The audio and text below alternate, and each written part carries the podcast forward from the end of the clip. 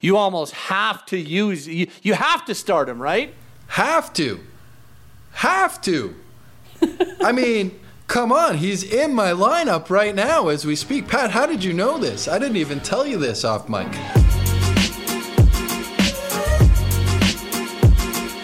Are we sleeping on the Toronto Argonauts? Should we be putting more of these players in our lineups each and every week?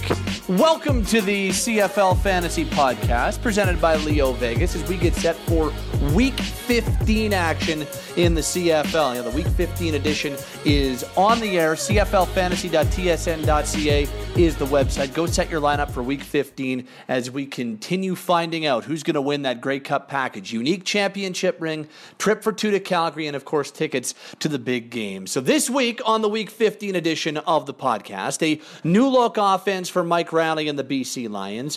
What would the Eskimos look like? Maybe what will the Eskimos look like without Trevor Harris? Vernon Adams Jr. keeps on getting it done for Montreal. And speaking of the Argos, Defensively, are they the matchup to pick on this week? Are Reggie Begelton and Eric Rogers primed for another huge, huge game? We're talking about all of that on the Week 15 edition of the podcast. My name is Pat Steinberg, alongside Hannah Nordman and Jeff Creever. But, Jeff, are we sleeping on the Toronto Argonauts right now? I think we just might be a little bit. Good to be back with the CFL Fantasy Podcast. Double headers both nights, and uh, after quite a few teams run the bye last week, that's right. Don't forget about the Toronto Argonauts. Uh, just one of those players from the Argos picked inside the top 30 this week. I was very surprised when I looked at the early pick trends for the week. It's Rodney Smith, the receiver, who's still at a pretty good price, not, not terrible value there, hovering at around that $5,000 mark. Uh, and out of that top 30, he's 29th. So, yeah, nobody's looking at the Argos in that matchup against the Stamps, uh, against a pretty good Calgary offense. Uh, could be a high scoring game. The Argos offense, by the way, ranked third in the CFL if you're going by yards alone. Do these guys deserve a little bit more respect in fantasy this week? What do you, Pat, Hannah, what do you guys think?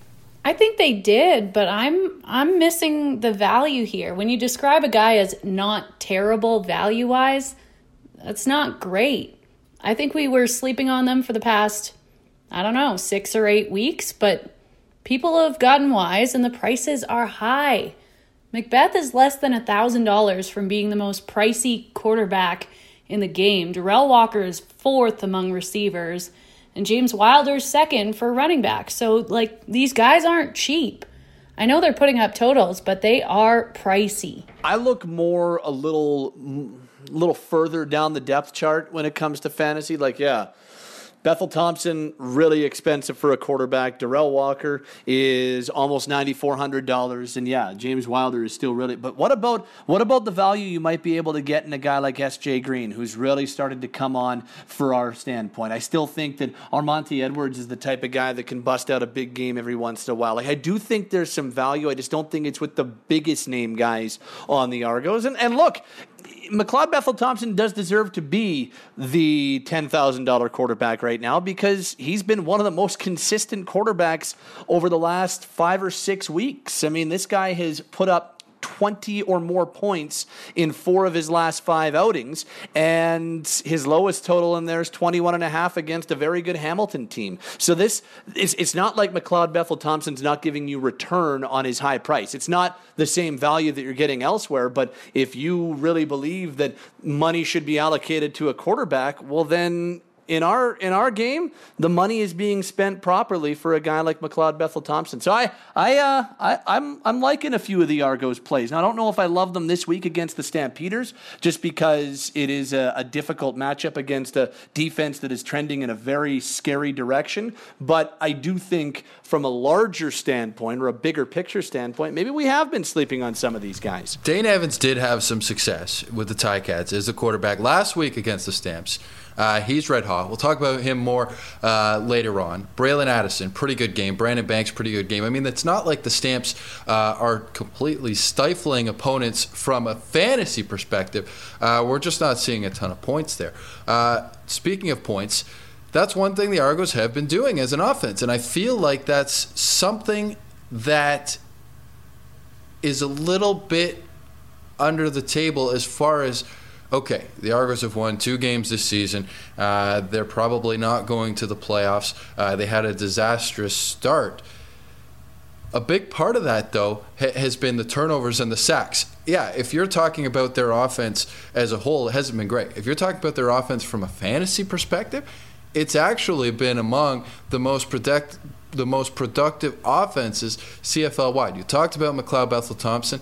Let me just quickly read his totals uh, from his last five starts 24.6, 22.8, 28, 19.8, 30.1 aside from a 1.6 point performance, which was the one time I've taken him this year, uh, coincidentally, yes, I, am pretty cursed from a fantasy perspective this season. I couldn't do that if I tried uh, again, but he's been really solid this year. Uh, and, and, as he goes, so go the rest of those receivers for the most part. So I, I, do think, especially if you're trying to make a little bit of ground in the standings, you're trying to go contrarian, uh, you're talking about one player landing in that top 30. Yeah, I, I think it's not a bad strategy to get a few of those Argos in your lineup this week. But which ones, Jeff? Because obviously you can't fit two of the highest priced guys in. Well, James Wilder for me is is not a is a non starting point right now. I mean, it's just too much money and there's too much uncertainty. Yes, he's been productive, uh, but most of that has come in the passing game. And, and I just, for me, uh, there's better bang for your buck at running back. But I like McLeod Bethel Thompson.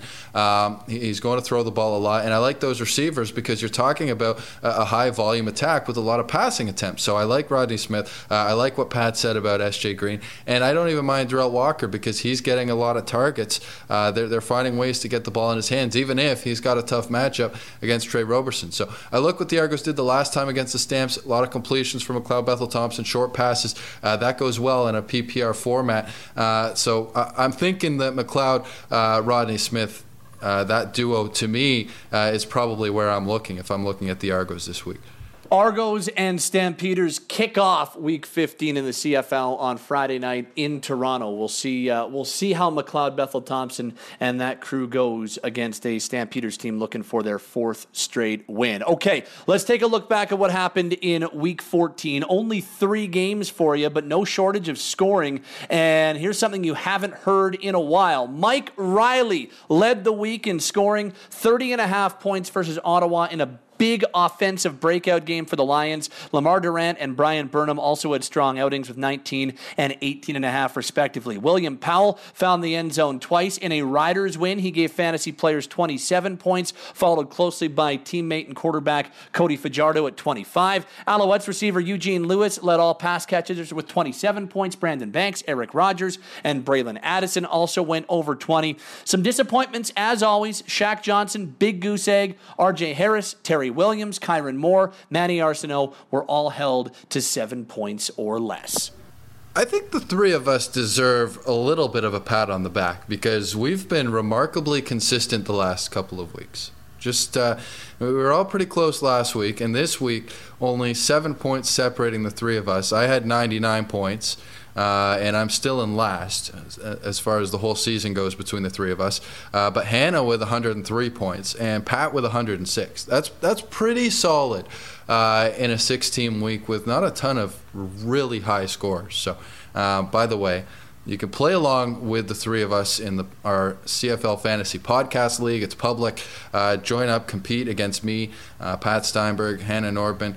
Pat leading our little trio with 1,324 points, uh, and Hannah's just a little bit behind uh, at 1,303 points. I'm about I'm about 100 back of Pat at this point. So I've got some catching up to do to get back with Pat and Hannah, but still working on it. Um, it looks like we may have a runaway winner on the global leaderboard. Western Willie keeps pulling away. He's opened up a 60 point lead in the top spot after a 118 point week. Remarkable consistency from Western Willie.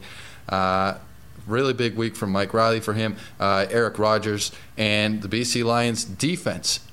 Let's turn it over to Hannah for this week's Fantasy Flash. We got a lot of news, including What's going to happen with the Edmonton Eskimos at quarterback? Yeah, lots of news. Stampeders receiver Reggie Begelton has yet to practice this week due to soreness. The Stampeders still hope Begelton can play, but if not, Aaron Peck and Danny Braverman are candidates to take his place. Injured Eskimos quarterback Trevor Harris returned to practice on Wednesday. Head coach Jason Maas said Harris will be reevaluated and a decision will be made on Thursday on who starts Friday night versus Hamilton. Ticats receiver Luke Tasker has been a participant at practice this week. According to Orlando Steinauer, however, he remains questionable for Friday night. Coach Steinauer also said that recently signed Tyrell Sutton continues to pick up the offense, but wouldn't declare a starter. Jackson Bennett and Anthony Coombs are also in the mix. Matt Nichols has yet to return to practice for the Bombers, but they will have some reinforcements this week. Lucky Whitehead returns from injury, while Andrew Harris is back after serving his two game suspension. Running back Jeremiah Johnson is ready to return from the injury that sidelined him in week 14. Head coach Kahari Jones, meanwhile, says that Quan Bray will continue to handle punt return duties. And in Ottawa, the struggling Red Blacks should have some help this week. Brad Sinopoli, Caleb Holley, and DeVonte Dedmon are all back at practice. Jerminic Smith returns to the practice roster. For the second week in a row, Kadeem Carey and Brandon Rutley, the two most picked players, uh, looking at the pick trends, Caught, caught me by surprise a little bit. I'm not surprised about Brandon Rutley, more so for Kadeem Carey. Uh, we've hyped him up a lot on this show. We really like Kadeem Carey. I, I, really like Kadeem Carey. But under 18 points combined over the last two games, averaging 3.3 yards per carry over that span, the Stamps, they've struggled to run the football most of the season. Is he being overplayed a little bit at this point? It's tough to say he has been just because that price tag remains so attractive. Like I I get it when you're getting a running back who is on top of the depth chart, and and let's be honest, I don't I don't know if that's going to change at any point this season. I'm not sure what Don Jackson's future is with the Stampeders at this point. I'm not sure if we're going to see him get back into any games unless injuries come into it. But it's it's not like Kadeem Carey's been poor. It's just that they haven't used the running game a whole lot. Bo Levi Mitchell threw the ball 40 times against Hamilton, and Kadeem Carey only touched it nine times. So you know, you get nine carries, 42 yards, you extrapolate that a little bit more, and, and that's a, you know, double the workload, and he's had himself a pretty good game. So I, I don't think it's the fact that Carey hasn't been very good or even that the Stampeders haven't ran the ball very well. It's that, you know, especially that game against Hamilton, that was a very pass heavy game. So I still think Carey is a viable play going up against an Argos defense that is still susceptible, and to get him at under fifty four hundred dollars, that's that's a really attractive price for me. So I get it. Is is he being overplayed? I mean, I don't think so because I he's a he's almost a lock for me in my lineup this week because to get a top of the depth chart running back at that price is just too attractive not to jump on. Yeah, I don't really get the confusion either. He's been in my lineup at least yeah the last three weeks in a row. And you cherry pick it a little bit when you say 18 points combined the last two games. He's been double digits to the last three. And I'm good with that at his price tag. The only comparable around is Brandon Rutley when you're looking at price and uh, where they are in the depth chart. As long as he's at the top of their depth chart, he's in my lineup for fifty three hundred dollars. It's it's one of the easiest decisions I make when it comes to running backs because the top ones are so expensive. I don't know if I agree here because, and I have a lot of faith in Kadeem Carey as a player. He looks explosive. He's an exciting player to watch. Uh, I'm not certain of the Stamps ground game right now. Pat mentioned the, the pass to run ratio last week. It wasn't good. If you're if you're a Stampeders running back or you want a Stampeders running back in your fantasy lineup. By the way, on the season, Calgary eighth in the CFL in rushing yards, eighth in the CFL in rushing attempts, uh, third last in average yards per attempt, uh, and third last in total rushing touchdowns at eight. Those are not good numbers. I don't know what's happening. That's very uncharacteristic for a Calgary Stampeders team, and I don't think it's the guy in the backfield. I don't know if it's the O line. Uh, I know for a time Bo Levi Mitchell was out and Nick Arbuckle was in, and that could have had an, an impact. But it seems like they're just not getting the volume that we're accustomed to for Stampeders running back. And when you have Brandon Rutley at his price, yeah, that's that's a little more appealing to me uh, as your RB two. Uh, still think that Mossis Madu b- bounces back with a good game. He get the way he gets targeted from Jonathan Jennings makes him appealing to me. Uh, and then you're looking at the upper tier running backs. I, I, love Andrew Harris this week. I love William Stanback again. Uh, I don't know. I, don't know if I have Kadeem Carey in my lineup right now. So. Um, I, this this sort of transitions us to that next topic about the Stamps receivers. But in a matchup against the Argos, I'm probably a lot more likely to go all in on those one of those two big name pass catchers there. Well, yeah, kind of the opposite problem. Reggie Begelton still sixth in most chosen receivers, despite a salary of eleven thousand three hundred dollars.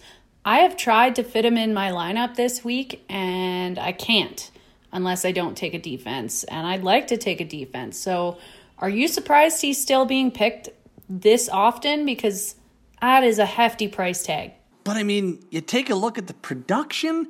Like last year, the guy that we all, you know, we talked about a lot at his price tag was Mike Reilly. And the reason that you could uh, get around putting him in your lineup even when he was at $14,000 is because you're like, ah, you know what? You're pretty pretty confident he can get you 30 points. Well, you're pretty confident Begelton can get you in the 20 point range every single week. And, you know, if he has a really good game, that, that 20 point range is kind of the floor right now. If he has a really good game, then you're talking about him being in the 35 and up range. So I get it. I get it. And this matchup is one that I look at and say, yeah, I can understand why people are hard on Stampeders receivers. Like you, you talk about Eric Rogers, you talk about Reggie Begelton.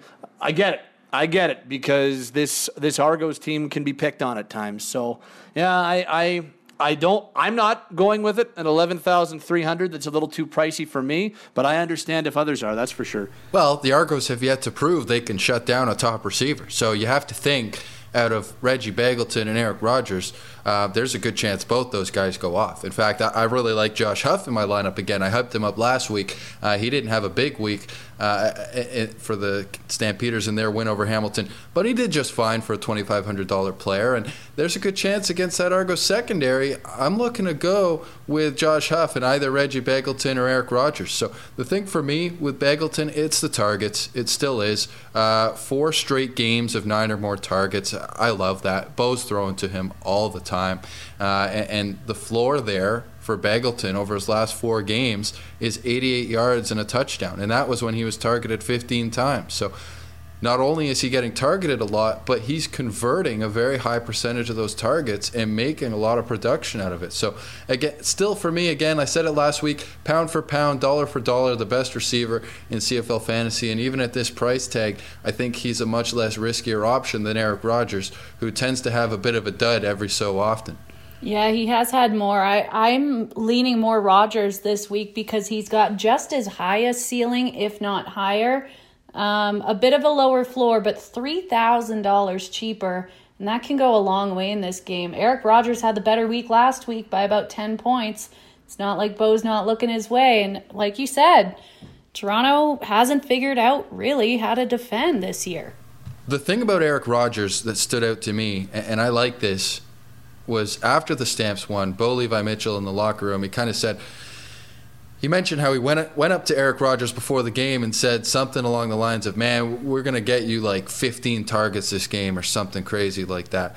Uh, and the reason was, in Bo's words after the game, he said he felt like Rogers was being a little bit disrespected as not a top tier receiver. So yeah, Bo Levi Mitchell has a ton of trust in Eric Rogers, and I think that shows not just on the field, but in Bo Levi Mitchell's words. So, uh, to me, that, if you're thinking about this from a fantasy perspective, I think that matters. And the other thing to remember is you go take a look at the way that that game played out. Who did Bo Levi Mitchell go to when they needed a touchdown and you know they were flirting with the red zone? It was right to Eric Rogers, and with Bo back, it wasn't quite the same when Arbuckle was in, but with Bo back when the stamps are near the end zone, no disrespect to Begelton, I still think Rogers is the number one target when it comes to end zone looks. And that obviously has a ton of value in fantasy too. He's number one, leads the CFL. Touchdown machine. All right, Jeff, you teased this at the beginning, but Dane Evans had a pretty good game last week. Actually, he's completed 84% of his passes dating back to second half Ooh. on Labor Day. Last week, he did it on the road against the Stamp. So, has he turned a corner? I was pretty okay with his production last week. He came up with about 17 points at uh, just over $6,000. Hannah's crystal ball was working last week. That's all I know. I mean, 17 points isn't crazy, but it, it was still bow production at $3,000 cheaper, so I'll take that. It was it was good production, and I think it goes beyond his fantasy production. He just looks like a good quarterback right now. I don't know what happened, but there was something on Labor Day, and I was at that game between the Ticats and the Argos. It was a beautiful day at Tim Hortons Field. Uh, they even set an attendance record that day. But there were some fans in the section, they were starting to boo Dane Evans in the section I was sitting in in that first half. He was getting sacked a bunch of times. Uh, he threw a couple of picks. The Argos were up double digits at halftime on Labor Day. Um, the fans just wanted to go to that game and chant Argos suck all day and, you know, get a one sided victory and enjoy the rivalry win. And they're, they're, the Argos were kind of spoiling the party. Well, the opinion on Dane Evans changed pretty quickly in that game, and he hasn't looked back ever since because he completed what 19 passes in a row in that second half, and then another really big performance, high efficiency performance. Uh, again against uh, the Calgary Stampeders, a really good defense last week to me, something there has changed with Dane Evans. He's playing with confidence. Uh, he's spreading the ball around. Uh, both Brandon Banks and Braylon Addison are doing a ton, and I think it's time to jump on that Dane Evans bandwagon. He's really attractive each and every week right now, especially at that salary. Like when you're talking about a quarterback who's coming off a week like that at 6500, I can I can get behind that. And I'm really intrigued by this matchup. Edmonton coming off a bye week. We don't know what's happening with Edmonton's quarterback. More on that later. But Edmonton has been a very, very good team defending the pass. They have not had a lot of big time games from opposing quarterbacks. I'm I'm really interested in this one because I this is a big game for the Eskimos. They've lost three in a row. They haven't looked all that good in these losses. They're coming off a bye week. They've had an extra week to prepare. I don't know if I'm as in love with the play for Evans this week. He's not in my lineup this week, but I think going forward, he's definitely a guy that each and every week deserves the same type of consideration that a lot of other guys get. I, I do agree with you there that he is he's really started to turn a corner and put himself in the mix of, of being a viable quarterback in this league. Evan's not in my lineup this week either, even though he was last week. Again, matchup reasons. But a guy who's been in my lineup pretty much locked in there for at least a month is Braylon Addison. Had another really decent game, 23 points last week. Uh, but that comes with a $1,500 price raise. He's up over $9,000 now. Don't love the matchup. Does that affect your opinion on him, or is it more whether Luke Tasker is close to coming back or how the Ticats play their run game. To me, it's all about Luke Tasker because without Luke Tasker and with that sort of dual uh, back system that they've had um, between Jackson Bennett and Anthony Coombs, I don't know if Tyrell Sutton gets in there at some point, but Braylon Addison has sort of been in the middle of everything in that Ticats offense, getting the ball on carries, uh, getting every first look, it seems, from Dane Evans. Those two clearly have the best chemistry. And I don't think a matchup against Edmonton is that scary lately. Edmonton's secondary has been a bit vulnerable uh, of late. They've got that great defensive line, but if Dane Evans is forced to get the ball out quickly, uh, especially on hot reads, I think the chemistry between him and him and Braylon Addison is going to lead to a really big game. So if Tasker's back, I think it changes a little bit. I think that's more of a three-headed monster, and he loses he loses some of those targets. But without Luke Tasker, I, I really feel good about Braylon Addison. Well, the thing the thing right now about Addison is that for the longest time he's been locked into my lineup. He's been like the first guy that I've put in my lineup for the last I want to say six or seven weeks that Hamilton's been playing, but for the first time all season, he's now being treated like the receiver that he should be in terms of how much he costs. He's finally into that 9,000 plus range. Like as of a few weeks ago, he was still hovering below 7,000. He's up to 9,200 this week. So that changes my feel on it a little bit. It doesn't lock him in, but he's still a great play. Even this week against Edmonton, I'm not as down on the Eskimos defensively maybe as you are, Jeff, but still, even even with that being said, Addison's a viable play each and every week. And, and I'm with you. The Tasker thing, Luke Tasker's role really impacts the whole thing because now all of a sudden, PPR league, Tasker's that guy who's getting the second down looks, and you know how much quarterbacks trust a sure-handed guy like him, but if Tasker doesn't play, Addison is in the mix, has to be in the mix for a must start every week, regardless of the matchup. Let me tell you this before we move on. Let me tell you this. When I sit down to watch the games and I look at the lineups, and I don't have Braylon Addison in the lineup, and Hannah has Braylon Addison in the lineup, and Pat has Braylon Addison in the lineup, and, I believe this happened last weekend. I, am pretty scared. I'm thinking, okay, here we go, because here's a target. Here's another target. Braylon Addison, six straight weeks of nine or more targets. Nine, nine, 10, 12, 12, and nine. That is unbelievable. There's no player in the CFL. We even talked about Reggie Begelton. There's no player in the CFL right now being targeted like Braylon Addison. So he's the go-to guy right now. It's it's Braylon Addison, and he's he's probably going to be worth that price tag. That's all I'm going to say about that. I mean, I'd love to lock all of these guys into my lineup, but they're getting to the point where they're all so expensive. You got to make some concessions somewhere, right? That's true. We can't have every top star in our lineup. We can't. We can't. We somehow can't fit Reggie Begelton and Braylon Addison under the cap. It's not. It's Imagine probably unlikely. The totals, though, that would be nice. Um, Trevor Harris left with an injury in Week 13. Had the bye last week.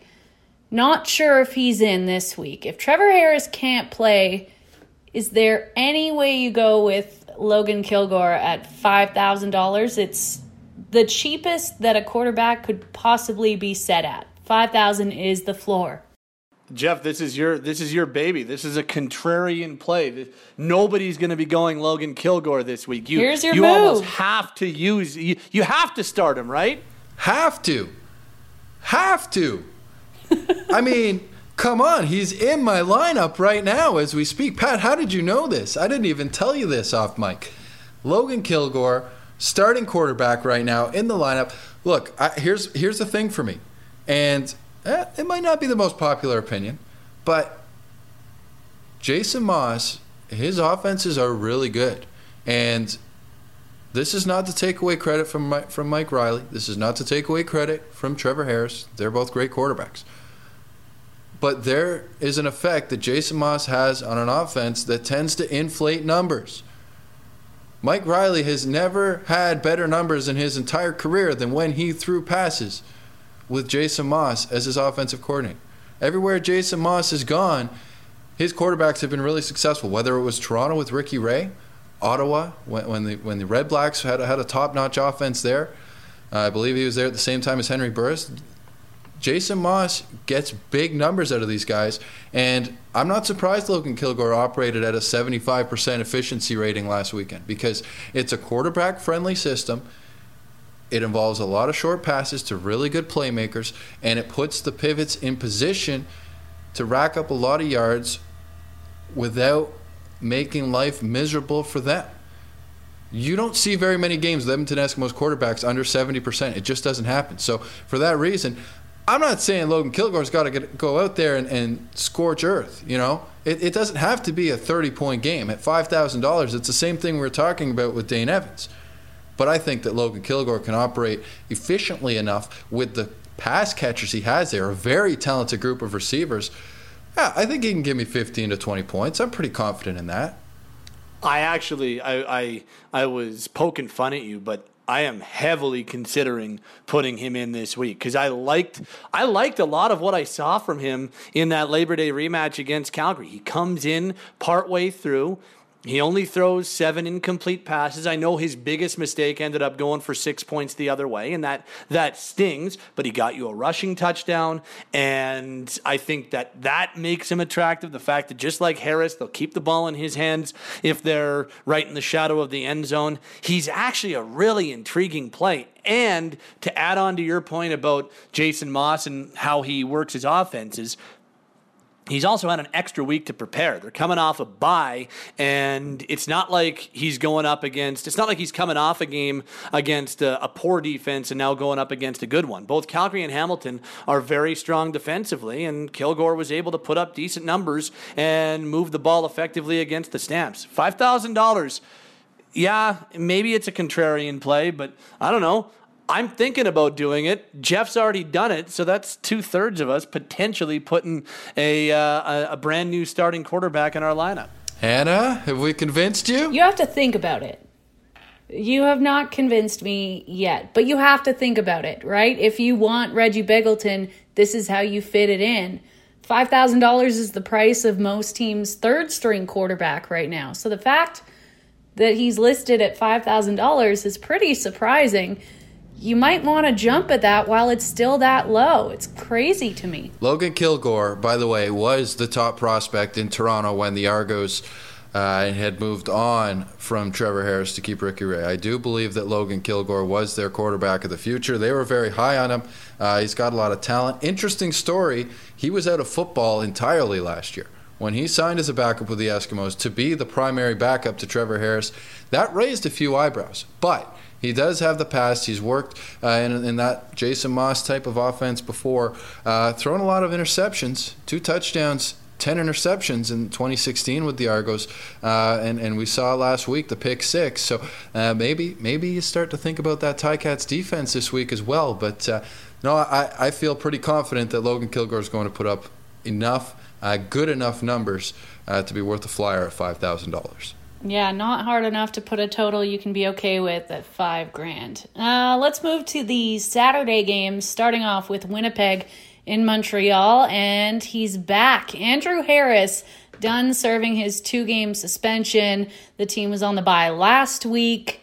Are you ready to plug him in as your RB1 once again? The most expensive running back in the game at just under $11,000. He'll be revitalized. He'll be rested. I mean, he's Andrew Harris. He's he's you have to you have to at the very least think about putting him in each and every week. Again, the price tag is a little too prohibitive for me, but that's just me. If you if you are look, everybody's got different philosophies about how they go about this thing, and if you're okay spending twelve thousand dollars on one player, I, I'm not going to begrudge you for it. Now.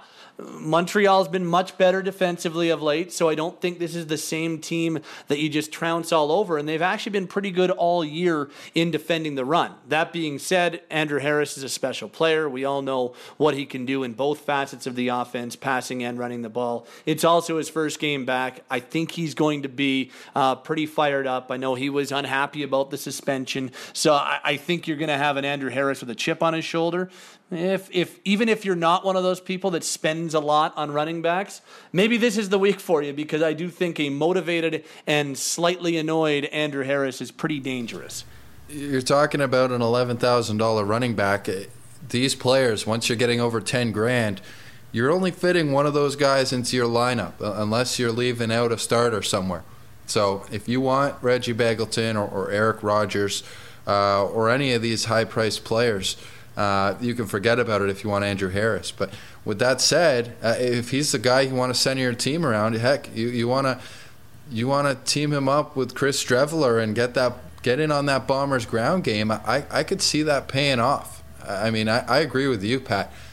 I think Andrew Harris is definitely going to have a chip on his shoulder. Uh, this is going to be a, a very emotional game for Andrew Harris. I think he was hurt by what happened.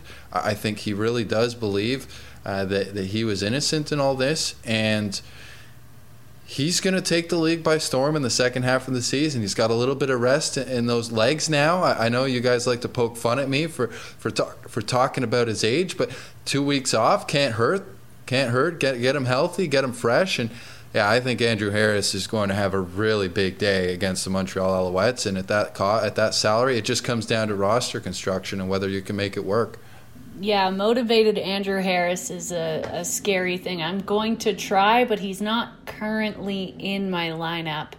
A uh, guy who is currently in my lineup, and I'm kind of surprised to say, is Chris Streveler. In his three starts, averaged only 145 passing yards per game but he can run. Bombers are two and one uh, under his guidance, but is this successful in the fantasy game? He's looked pretty good fantasy wise.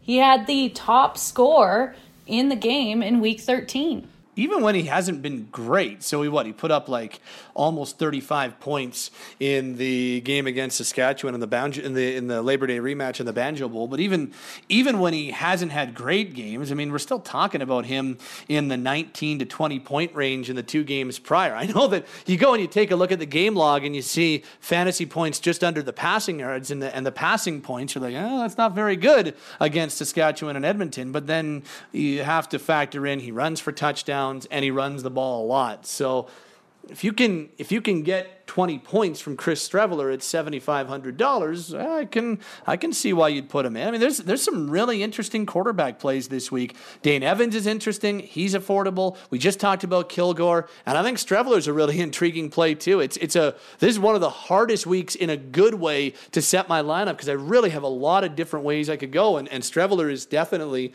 one of those guys who's playing into that. 3 weeks since becoming a starter, 19.1 in his first game, 18.9 following that, and 34.4 points uh, in his most previous game, a blowout win over the Riders. Uh, obviously, the floor is quite good, and the ceiling, if he gets running, he's the goal line guy as well. I, I don't think there's much risk here. I, I really don't. I, I, think Chris Streveler is a really solid play. Uh, and probably the safest play if you had to pick one at quarterback this week.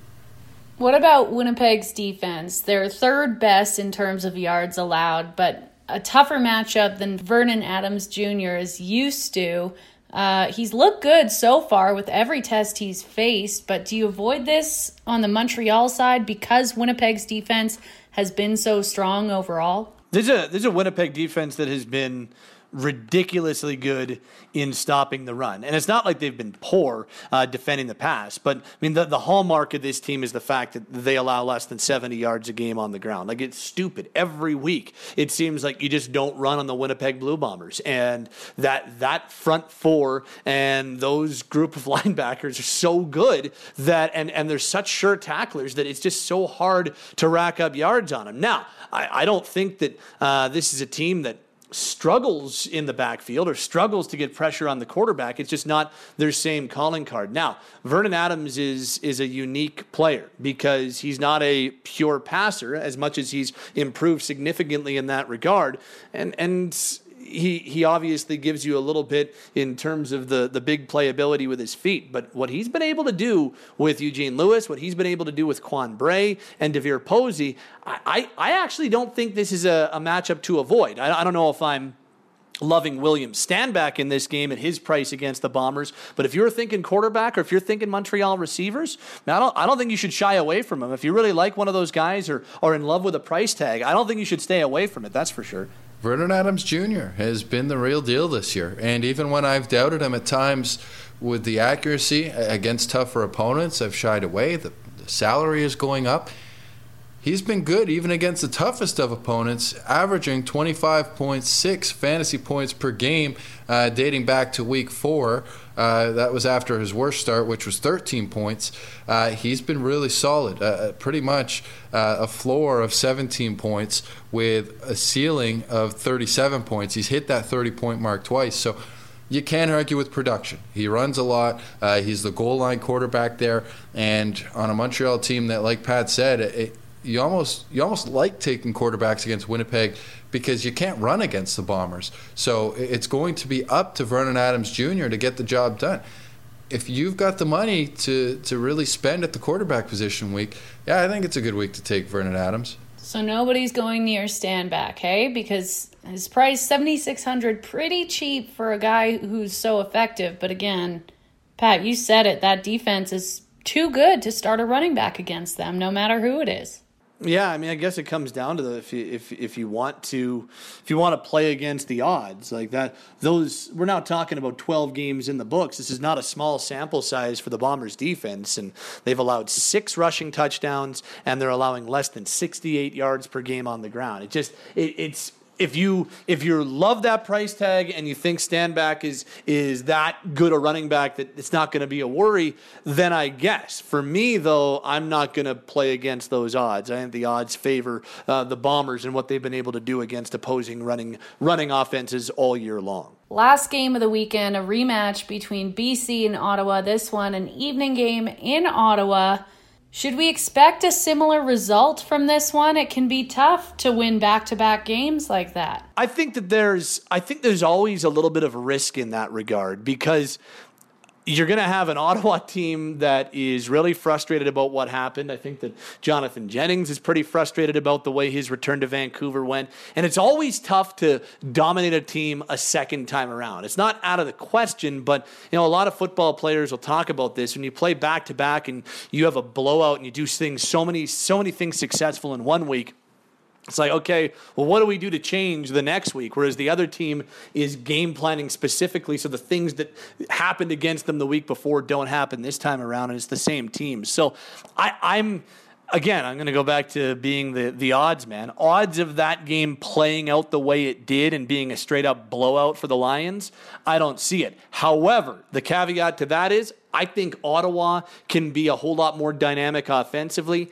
and I think there's a lot of potential for points in this game because I still don't trust either of these defenses uh, overly much. So I, I, I don't think it's going to be a BC blowout, but I do think there's some fantasy options to take a look at because I think there's going to be some points in this game. Yeah, I think so too. And I think history shows that you're, you're not likely to see a complete repeat. In fact, a lot of times you're going to see a split in that home and home. And, and I think Ottawa's still got some fight. I, I do. I think the players still uh, respect Rick Campbell. They still want to play for Rick Campbell. Times have been tough for them. Uh, they've lost a whole lot of games of late, but I don't think this is a case where the players have given up on the coach. I, I really don't. I, I truly believe that this team still has some fight in it. And I know that we want to really target the Ottawa Redblacks in fantasy right now, but I think I think there are going to be some points in this game, and I think that Ottawa's offense has to bounce back. You talk about Brad Sinopoli getting back in the lineup. Um, I, I, like that. I like Mossis Madu uh, and, and, what he's done, especially as a receiver out of the backfield. They're using him a lot. Uh, I, I, like Nate Behar as an up and coming receiver who's finally getting an opportunity to play. I think there's going to be a hunger there, and I think Ottawa's offense bounces back in this game. I'll tell you, the only player or one I have from this game in my lineup is that Lions defense again. Jeff, you were right about them last week. They pulled up what, 14, 15 points? I don't think they're going to do that again, but I think they can get that base of seven or eight. I don't think it's going to be that high scoring. Uh, I'm still on that that Lions defense. I think. Are you looking at them? Yeah, they're in my lineup right now, just because uh, Jonathan Jennings has proven susceptible to turning the ball over and there was a pick six last week that ended up being called back. Hannah, imagine our scores from the Lions defense had that TJ Lee interception stood. I was watching that game live uh, uh, on TV and thinking, man, you know, and it was an offside. It was, I can't remember who it was, if it was Shawn Lemon or someone had like the tip of a shoelace uh, over that one yard restricted zone, and they called him for offside. It had nothing to do with the interception itself, but I, I still think there's a little bit of a lack of cohesion with that Ottawa offense, and I, think I do think Ottawa's offense, like I said, will be better. But yeah, you've got the potential for some really big plays, and at thirty two hundred dollars, uh, what's the worst that can happen? Well, the the worst case scenario is minus four. I don't see that happening. I think BC's defense is good for at least five or six this week. All right, Mike Reilly, the top scoring player in fantasy last week. It's been a long time since we've been able to say that. We said it a lot last year, but in the two games since the Lions switched O line coaches, Mike Reilly's been sacked just twice. That was normally, you know, a quarter for him. A half was like four sacks. Are you more optimistic about this offense figuring things out, or was it just, you know, them playing a Red Blacks team? Maybe the uh, maybe the change at O line coach uh, needs to be given a little bit more credit than perhaps we were thinking to begin with. But um, I do think part of it was the opponent for BC. Uh, I do think part of it was the fact they were going up against the Red Blacks. I mean, look, both the prior one loss teams have gotten to two wins in recent weeks playing the Red Blacks. First it was Toronto, and now it's the BC Lions. So I do think there's something to the opposition in that regard. The Red Blacks are really struggling right now. However, uh, that being said, when you take a look at Mike Reilly and the capability that he's got and the look, we know that he can go off for a huge game still. This is not the struggles for BC and the struggles for Reilly this year are not because he's forgotten how to play the game or, or can't be a good quarterback anymore. It's more just things around him and the entire scheme for BC hasn't worked on a consistent basis. So if there's a week to play Mike Reilly, when you take a look at him at $9,500 and going up against Ottawa, this is another good week to do it.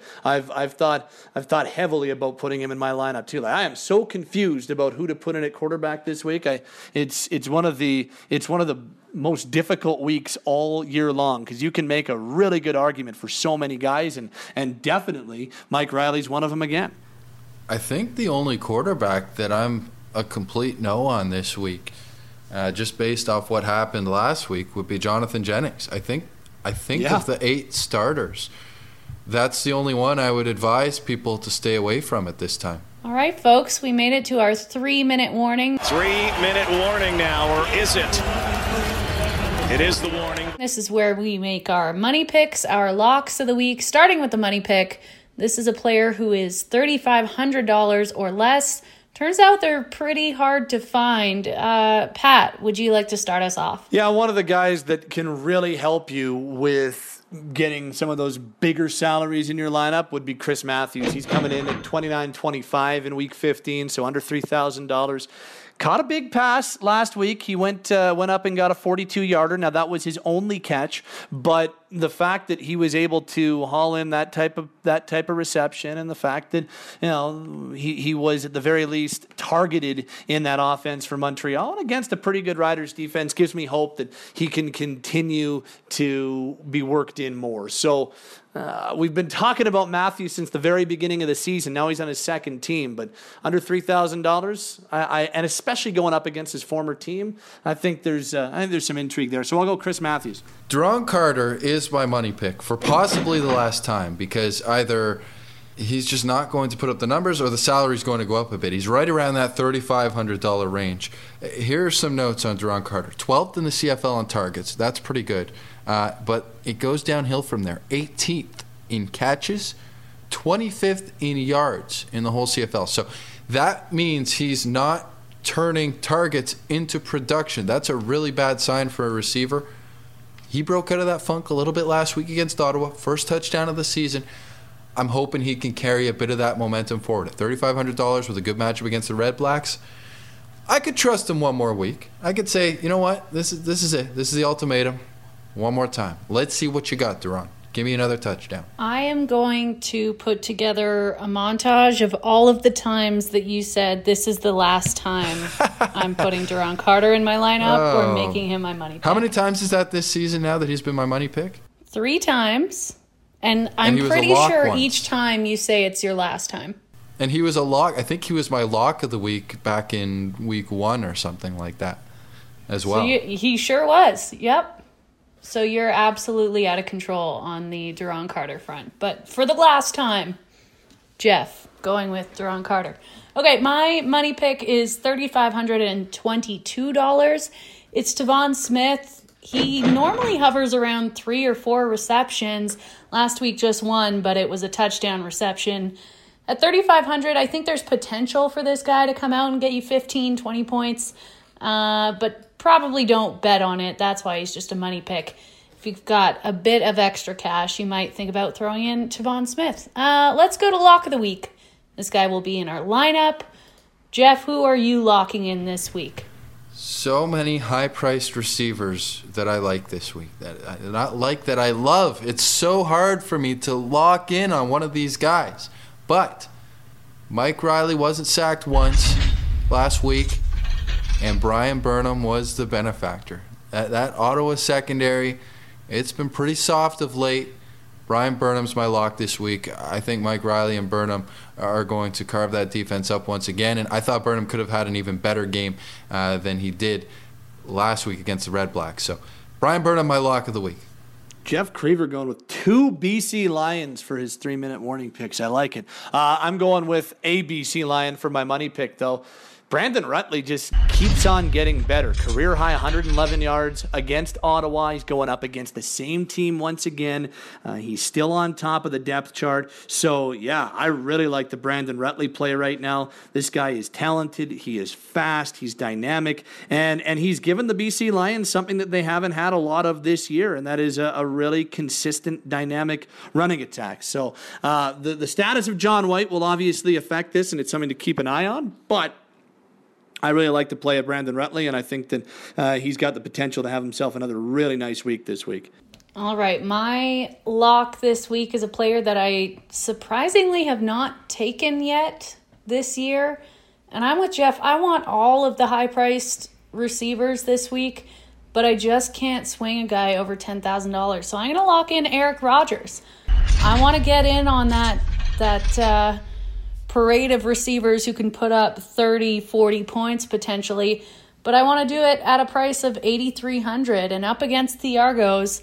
I think we're looking at another big week for uh, Calgary receivers. So Eric Rogers, he will be in my lineup. He was uh, somebody's lock of the week last week and had himself a pretty good week. I'm not going to say who, but it's definitely somebody's. Hmm. Yeah, I, I got uh, I got no I got no comment. Readjust my I got, shoulder after patting myself on the back. Hold Yeah. on a second. Yeah, no comments. No comment from me on that one.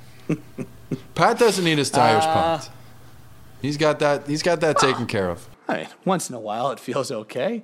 Uh, okay, ladies and gentlemen, that's a uh, that's a nice wrap. Unless Jeff has any final words for us. I got nothing this week. It's uh, What? I think I've said. I think I've said enough today. I, I, think, I feel like there was a part of the podcast where I just spoke for about five minutes straight, and uh, I'm ready to call it a night. Wow. Ever since I, I've started kind of remembering to give you the last word, you don't have anything. It's I very- said something it's, uh, last week. I disarming. had, s- I, I- I had something last week.